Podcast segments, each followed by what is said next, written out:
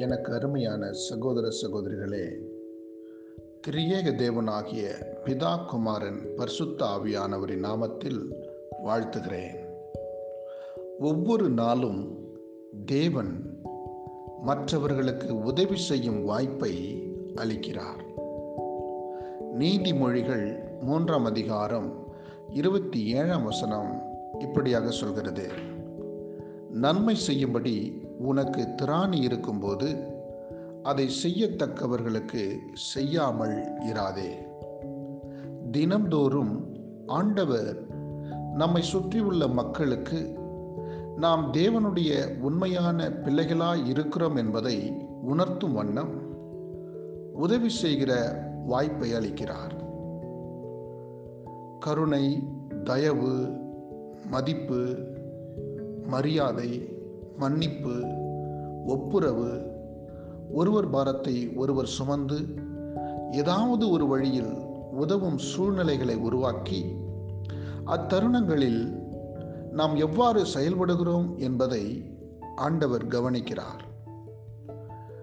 நீங்கள் எதற்கு முன்னுரிமை கொடுக்க விரும்புகிறீர்கள்? சுயநலமாக இருப்பதற்கா? அல்லது ஆறுதலாக தேறுதலாக? உற்சாகப்படுத்துகிற ஒரு நபர் தேவை என்பதை உணர்ந்து ஏதாவது ஒரு வழியில் மற்றவர்களை உற்சாகப்படுத்துகிற உதவியாக இருக்கிற ஒரு நல்ல நபராக இருக்க விரும்புகிறீர்களா? நாம் வாசித்த அந்த வேத பகுதியை மீண்டும் வாசித்து பார்ப்போம். நன்மை செய்யும்படி உனக்கு திராணி இருக்கும்போது அதை செய்யத்தக்கவர்களுக்கு செய்யாமல் இராதே. பொதுவாக மற்றவர்களுக்கு உதவும் வாய்ப்பு எப்போதும் நமக்கு கிடைப்பதில்லை. ஆகவே அப்படிப்பட்ட வாய்ப்புகள் கிடைக்கும்போது அதை பயன்படுத்த வேண்டும். நமது வாழ்க்கையில் யாராவது ஒருவருக்கு உதவி செய்ய வேண்டும் என்று நினைத்திருந்தால் அது மிகவும் சரியான நல்ல நோக்கம். ஆனால் அவர்களுக்கு உதவி செய்யாமல் நாம் இருந்திருக்கிறோம். அது ஏன் என்று தெரியுமா? காரணம் நமக்கு எல்லாம் சரியாக நடக்கும்போது அவருக்கு உதவி செய்யலாம் என்று காத்து கொண்டிருப்போம். அல்லது நாம் நினைத்தது நாம் எதிர்பார்த்தது நமக்கு கிடைக்கும்போது நமக்கு வசதியான சூழ்நிலைகள் வரும்போது அந்த நன்மையை செய்யலாம் என்று சொல்லி இப்படி பல காரணங்களை சொல்லி அந்த தருணத்திற்காக காத்து கொண்டிருப்போம். ஆனால் ஒரு விஷயத்தை நாம் புரிந்து கொள்ள வேண்டும். நம்முடைய வாழ்க்கையில் நாம் நினைக்கிற எதிர்பார்க்கிற அந்த நன்மைகள் வசதிகள் வாய்ப்புகள் எல்லாம் நாம் நினைக்கிற நேரத்தில் வருவது இல்லை ஆகவே நாம் என்ன செய்ய வேண்டும்?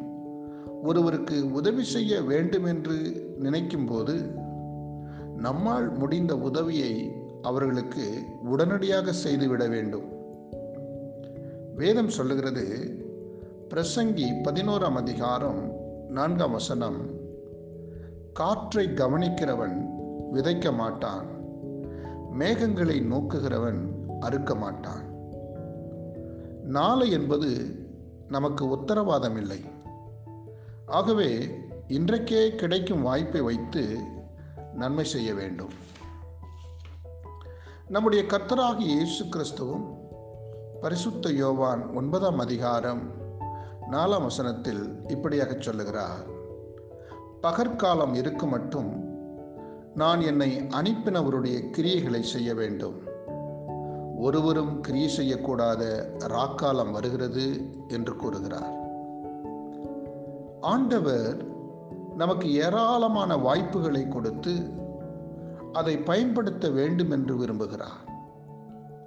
உதவிகள் செய்ய சரியான காரணத்தை தேடி அலையாமல் கிடைக்கும் ஒவ்வொரு சிறு வாய்ப்புகளையும் பயன்படுத்தி அதிலே நாம் ஒரு சிறு கிறிஸ்துவாக செயல்பட்டு அதிலே சந்தோஷப்பட வேண்டும்.